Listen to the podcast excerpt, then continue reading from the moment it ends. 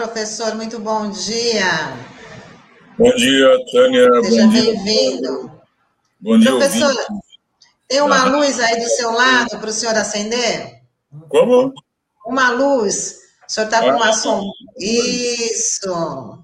Eu sempre o meu olhar. Professor Pascoal iluminado. Tudo bem? Tudo bem. Eu estava dando bom dia aos ouvintes também da Rádio Brasil Atual Litoral. E, enfim, estamos aí, é dramática a situação. Né? Eu estava ouvindo, a, vendo a entrevista do doutor Caseiro, é, a situação é realmente extremamente grave, né? E, e eu acho que não tem solução que não seja realmente lockdown, né? Não tem. A gente, tem, a gente tem que seguir o exemplo de Araraquara, que já conseguiu diminuir aí em 50% o número de, de casos devido. Claro. Faz um mês que a cidade implantou o lockdown e já está tendo resultado positivo. E do resto do mundo também, né? Isso está comprovado. Se a gente tivesse vacina para todo mundo, mas o problema é que não tem vacina para todo mundo, né? E mesmo como o doutor Caseiro explicou hoje, para aquelas pessoas que estão vacinadas, é, também as vacinas você precisa tomar cuidado, porque essas novas cepas podem causar problemas mesmo para os vacinados, né? Então, é, eu acho que nós temos que enfrentar essa questão e Assim, com...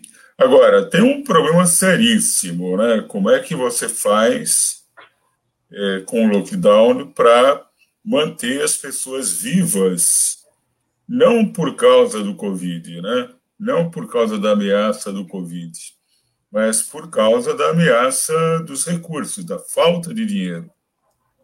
Isso eu me refiro às pessoas, né? mas não só às pessoas também é, muitos pequenos empresários né, e todos os trabalhadores informais, enfim, que não têm recursos para é, sobreviver. Né? É, enfim, acho que. E há recursos, há. Né? É você. Porque há um. Todo um uma ideia aí entre os economistas mais tradicionais é, de que o déficit público vai levar o país para o precipício, que a dívida pública é, é muito ruim, é terrível, mas nada é tão terrível quanto a pandemia. Né? Os resultados aí de morte são terríveis e a gente tem que cuidar disso. E recursos há. Ou seja, o Estado ele tem como emitir moeda né, para fazer com que as pessoas sobrevivam. Você pega aí os países da Europa, dos Estados Unidos, o que eles já emitiram de moeda, os Estados Unidos, agora a última deles, foi de 10% do PIB deles, a última, só a última, né? 10% do PIB deles, 2 trilhões de dólares né, que eles estão entregando para as pessoas poderem sobreviver enquanto fazem o lockdown. Né? E aqui no Brasil a gente teria que fazer a mesma coisa. Né? É, nós não vamos ter grandes problemas. Você pega toda a história né, dos déficits públicos, das dívidas públicas. É, por exemplo, de 2008 para cá, 2008 foi a grande crise que nós tivemos internacional, né? grande crise econômica e financeira é, que começou ali. Você pega de lá para cá, é, você não tem nenhum país que tenha quebrado, embora é, o mapa, quando você pinta o mapa, né, por exemplo, de vermelho os países deficitários, você tem praticamente todos os países avermelhados. Né? Ou seja, todos entraram em déficit público. e não aconteceu absolutamente nada com eles. Né? É, você, a inflação não voltou, né? eles não tiveram inflação, e, enfim, conseguiram socorrer. Só que lá em 2008 eles estavam socorrendo banqueiros, né? É, agora aqui nós precisamos socorrer as pessoas que não têm recursos, que é a imensa maioria da população brasileira. Né? É, então, é, é, falta essa compreensão e o governo Bolsonaro, o Paulo Guedes, não tem essa compreensão. Né? Pascoal, até é, tocando nesse ponto que você falou, é, ontem, no domingo, surgiu uma carta aí de vários economistas, especialistas da área de finanças, é, pedindo uma intervenção é, do governo federal, né, das centralizações das ações, enfim. Até mesmo o PIB do país já está de saco cheio do governo Bolsonaro, né? É, eu queria saber como, como que você interpretou essa carta, enfim, que já ganhou novas adesões, é, já tem mais de mil pessoas, né, mil intelectuais que assinaram esse documento, e, e também a leitura que isso foi uma sinalização que o mercado financeiro deu aval ao impeachment do Bolsonaro. Eu queria saber como é que você enxerga, como é que você, qual a leitura que você faz desse documento. Olha, essa carta, ela ela tem vários pontos importantes e com os quais eu concordo. Né?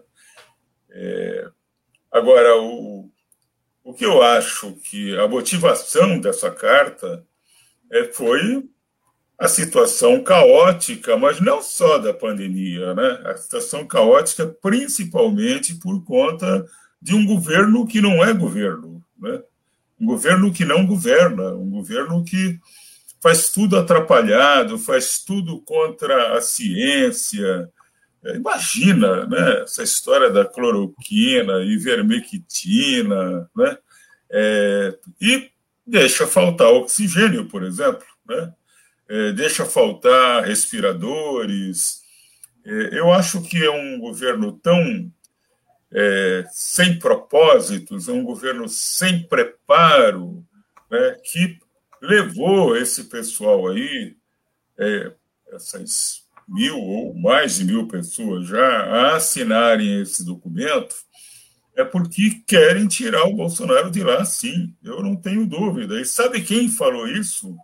Eu ouvi ontem, é, de viva voz, ao vivo, não foi nada nem gravado, preparado, nada disso, ao vivo, o Delfim Neto, falando que nós não podemos continuar com um governo negacionista que só age com base em preconceitos e que só age com base né, em, é, em milagres da religião que ele segue. Né? É, nada contra a religião dele, evidentemente. Né? Eu sou a favor de qualquer religião, de todas as religiões, e acho que é, é elas têm, elas são muito importantes numa hora dessa para as pessoas que têm fé. Mas você não pode ficar agindo do jeito que o Bolsonaro age, o Bolsonaro e o Paulo Guedes. Paulo Guedes é outro, né? É, então, eu acho que eles fizeram essa carta por desespero mesmo, né? Por, chegaram à conclusão que, dia a dia, são dois anos de pataquada, né?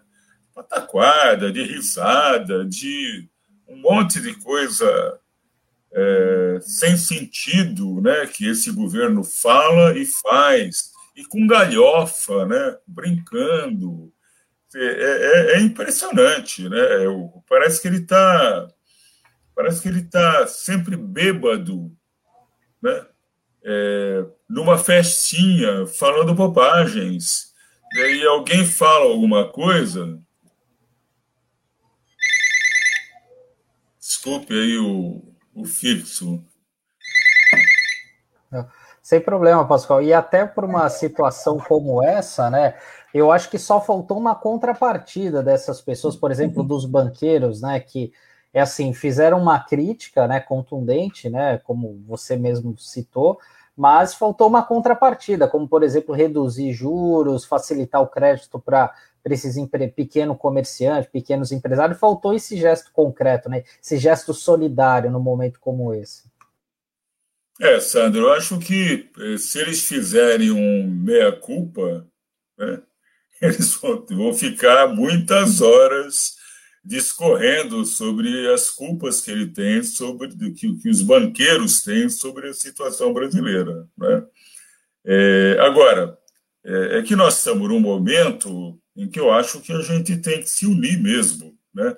Então, tem que aceitar o que tem de bom nessa carta, né? tem que aceitar as assinaturas e tem que tirar esse presidente lá. Né? Eu acho que nessa hora não dá para a gente ficar culpando o passado. É, depois, quando tivermos um, né, uma nova governança, né, aí a gente vai discutir né, os destinos é, do Brasil, né, como é que, enfim. Mas agora eu acho que o grande risco né, é o Bolsonaro, por exemplo, ser reeleito por mais quatro anos, né?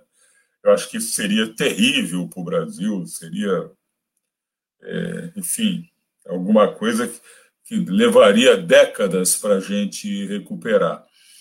Então, é, acho que essa carta deles veio em boa hora. Né? A carta maior já havia feito também né, uma, uma, um abaixo assinado, um documento muito bem feito, dando um basta né, e pedindo o afastamento por insanidade né, do presidente da República. Isso é, se estende, não é só o presidente, né, se estende a família dele, que a gente sabe né, que são também três loucados, né, e se estende também a todo o ministério, né, que é um ministério que ele escolhe parece que ele escolhe, né, é, o objetivo é escolher pessoas é, que não entendem nada do assunto e que não têm nenhum compromisso com o povo. Né? Desde o começo ele, ele foi assim. Né? Ele nunca é, você vê um, né, uma escolha que seja uma escolha de pessoas entendidas no assunto, que sejam pessoas é, comprometidas com a população. Né? Então é uma desgraça. Eu acho que daí veio essa carta. Né? Agora, no meio desse pessoal que assinou, desses mil, né, é, tem gente muito boa, gente que não tem, é, não tem comprometimento nenhum com é, os grandes assaltos que foram feitos pelas instituições financeiras é, ao Brasil nas últimas décadas. Né? É, tem gente muito boa lá que eu conheço, enfim, é, enfim os trabalhos delas, enfim, o pensamento delas, são pessoas que assinaram mais ou menos como eu também assinaria. Né? A assinatura é a seguinte: é impeachment. Né? Impeachment. Nós precisamos de tirar esse governo. Eles, a carta deles, o fundamental deles é o seguinte: o Brasil exige respeito.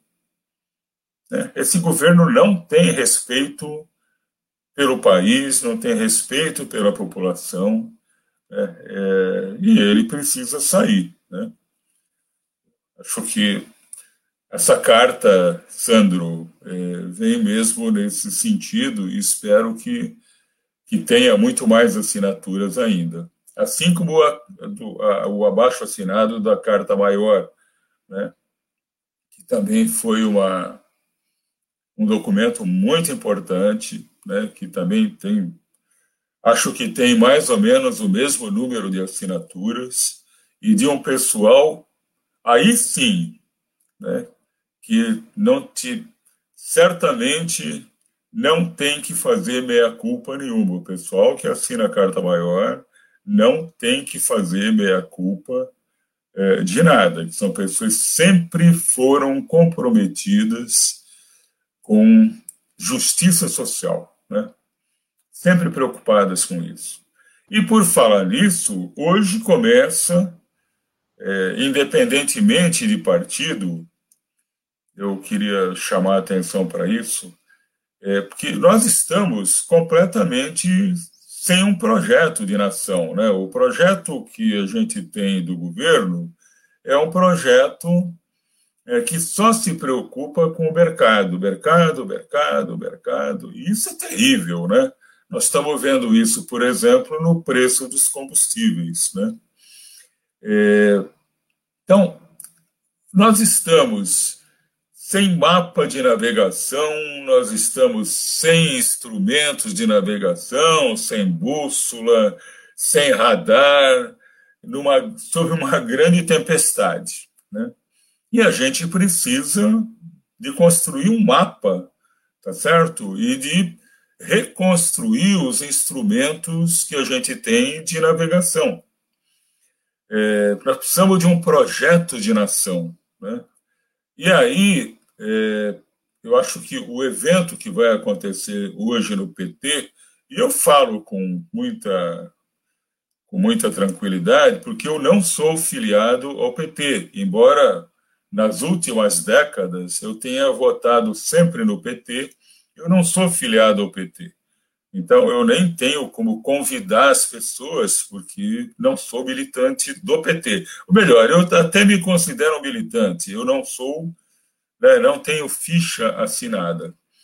Mas eu é, informo que hoje começa, daqui um pouquinho, começa na Fundação Perseu Abramo, quem quiser entrar no YouTube, vai ter uma é, o dia inteiro discutindo um projeto de nação, com pessoas excelentes, pessoas que conhecem muito do assunto, pessoas comprometidas com as causas populares. Então, eu é, informo e espero que as pessoas. É, Fundação Perseu Abramo, é, no YouTube, a partir, acho que das 10 horas. Pode ligar no Olavo Dada, né? E depois. Vai começar daqui a pouquinho, então. Então, e ficar ouvindo a música que eles colocam, né?